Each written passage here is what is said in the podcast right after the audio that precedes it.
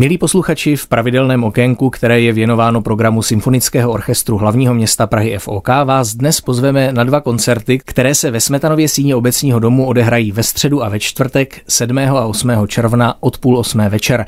Jmenují se Romeo et Juliet a budou mít francouzský program. Zazní Debussyho Preludium k Faunovu odpolední, málo uváděný violončelový koncert Démol, který složil Eduard Lalo a také velkolepé vokálně instrumentální dílo Ektora Berlioze Romeo a Julie. Symfonický orchestr FOK bude řídit singapurský rodák, dirigent, který poprvé vystoupí v Praze a pochází z daleké Asie, kde je šéf-dirigentem Sečuánského symfonického orchestru. Ve studiu Rádia Klasik Praha je dnes mým hostem Daryl Ank. Daryl Ank is my guest today at Radio Classic Praha, so thank you very much for coming. Welcome. Děkuji, že jste přijal pozvání a vítejte. Thank you, Andre. Děkuji, Ondřej. Bude to francouzský program a co jsem slyšel, vy máte k francouzské kultuře silný vztah. Mimo jiné jste pracoval i jako šéf-dirigent v Bretani. Tak mohl byste trochu popsat, jak se začal a jak se vyvíjel váš vztah k francouzské hudbě a čím vás francouzská hudba oslovuje?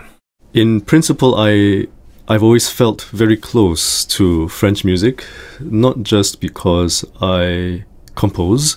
V zásadě mi je francouzská hudba blízká od jak živa. Mimo jiné i proto, že jsem taky hudební skladatel. Jako skladatel neustále hledáte nové zvukové barvy, nové možnosti orchestrace. A jak víme, francouzští skladatelé, počínaje Berliozem, ale ještě před ním to platilo i o Ramovi, byli v orchestraci skutečnými mistry. Takže každý student kompozice, každý skladatelský adept se k francouzským skladatelům obrací, aby se od nich v tomto ohledu něčemu přiučil.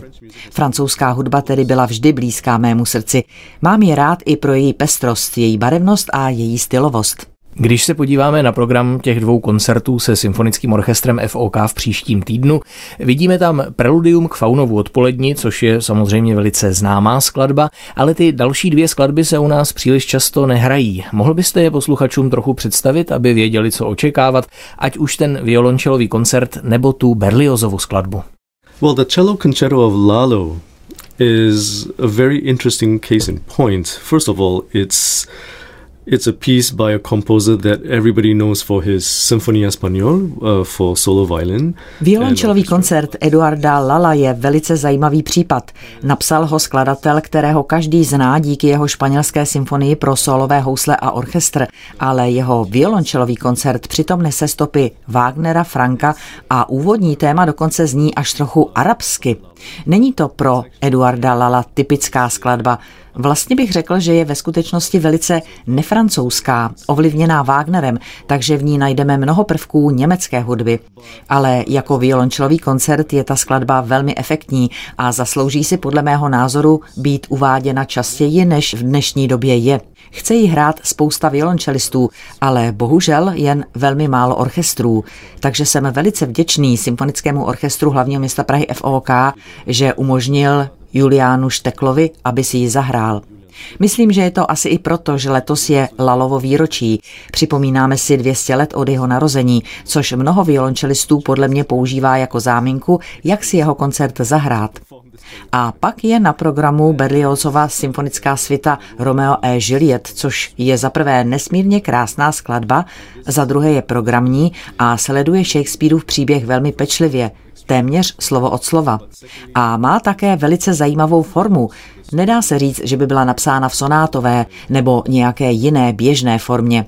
Každému muzikantovi je okamžitě jasné, že je ta hudba výjimečným způsobem inspirovaná a že neodpovídá žádné konvenční struktuře. Je to zkrátka proud Berliozových emocí, vášně a inspirace už od první noty prvního taktu. Je to úžasná skladba a myslím, že pokud máte romantického ducha, určitě vás přivede až k slzám. Opravdu krásná hudba. Už tady padlo jméno solisty obou koncertů, což bude německý violončelista Julian Štekl. Už jste s ním někdy spolupracoval, nebo je to vaše první setkání? It will be my first time with uh, Julian. I've um, I've never worked with him, but I, I'm I'm glad to have this opportunity because he, he's an amazing cellist. Budeme s Julianem spolupracovat poprvé, ale jsem za tu příležitost velice vděčný, protože je to vynikající violončelista. Jelikož jsme v Praze a toto bude váš debit se symfonickým orchestrem hlavního města Prahy, musím se vás samozřejmě zeptat na českou hudbu. Doslechl jsem se, že jste v Praze dokonce nějakou dobu studoval, je to pravda? That's correct. In the year, I think it was 2002, maybe 2003, I spent six months mm-hmm. here at Hamu. Ano, je to tak. V roce 2002 nebo 2003 jsem strávil půl roku tady na Hamu, kde jsem studoval dirigování. Byl to spíš takový výměný studijní pobyt. Moc jsem si to tady užil. Naučil jsem se spoustu věcí nejen o české hudbě, ale i o samotné Praze a o České republice. Mám tuto zemi moc rád, má bohatou historii a spoustu tradic, které se ještě nestratily. Naštěstí. Když navštívíte některé jiné země v Evropě, je občas velice těžké najít, co tam zůstalo ze starých dob. Z časů starého Německa, staré Francie, starého Rakouska, staré Itálie – ale tady v Česku mám pocit, že zdejší lidé, přestože jsou velice moderní a drží krok s dobou, se také cítí hodně propojeni se svými kořeny. A to se pak odráží i v české hudbě. A kdo je váš oblíbený český skladatel? Oh, that's a very difficult question. I love uh, Janáček, mm-hmm. um, simply because he's so unique. To je těžká otázka. Mám rád Janáčka, hlavně proto, že je tak jedinečný.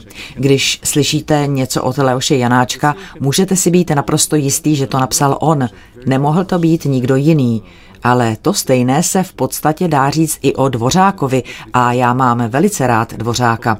Svým kolegům, hudebníkům a obzvlášť kolegům dirigentům vždycky říkám, když mluvíme o Brámsovi a když mi vysvětlují, že Bráms byl Bůh, ano, Brahms byl Bůh, ale bez Dvořáka by to možná nebyl ten Brahms, kterého známe. Řekl bych, že Dvořákova hudba Brahmsovi velice pomohla stát se tím skladatelem, kterým byl. Dvořák je tedy podle mého názoru nesmírně významnou postavou v historii hudby, nejen symfonické, ale obecně. Poslední otázka, ta se bude vztahovat k Shakespeareovskému motivu těch koncertů s orchestrem FOK ve středu a ve čtvrtek, které se jmenují Romeo a Juliet, tedy Romeo a Julie. Tak čím vás inspiruje Shakespeare?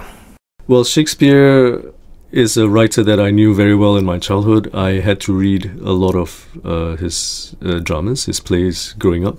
Shakespeare je autor, um, kterého znám už od dětství.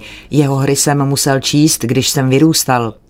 Shakespeareovi angličtině je pro mě velice těžké porozumět a pochopit ji, ale pokaždé, když si otevřete Shakespearea, ocitnete se v jiné době. Romeo a Julie je, myslím, důležitý příběh pro každého z nás, ať už pod tímto názvem nebo pod jiným, protože samozřejmě existuje spousta literárních děl v různých jazycích a kulturách, které mají prakticky totožný děj, jenom se jinak jmenují ale myslím, že je to příběh, který je blízký každému, kdo někdy dospíval a kdo se někdy zamiloval. Ke každému člověku, který někdy poznal lásku, ten příběh automaticky promlouvá a nezáleží na tom, kolik je vám let nebo z jaké kultury pocházíte.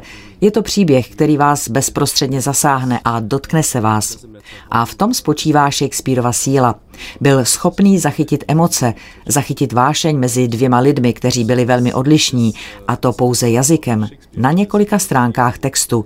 To je, myslím, jeho nejsilnější dovednost. So we'll be very much looking forward to how you transfer these emotions to music in your two concerts at Smetana Hall next week on Wednesday and Thursday. So the conductor and composer Daryl Ang has been my guest today at Radio Classic Prague. Thank you very much for this interview and goodbye. Tak my se budeme těšit, jak tyto emoce převedete do hudby na dvou koncertech ve Smetanově síně obecního domu ve středu a ve čtvrtek od půl osmé večer. Dirigent Darel Ang byl mým hostem ve studiu Rádia Klasik Praha. Moc vám děkuji za rozhovor a nashledanou. Thank you, Andrej.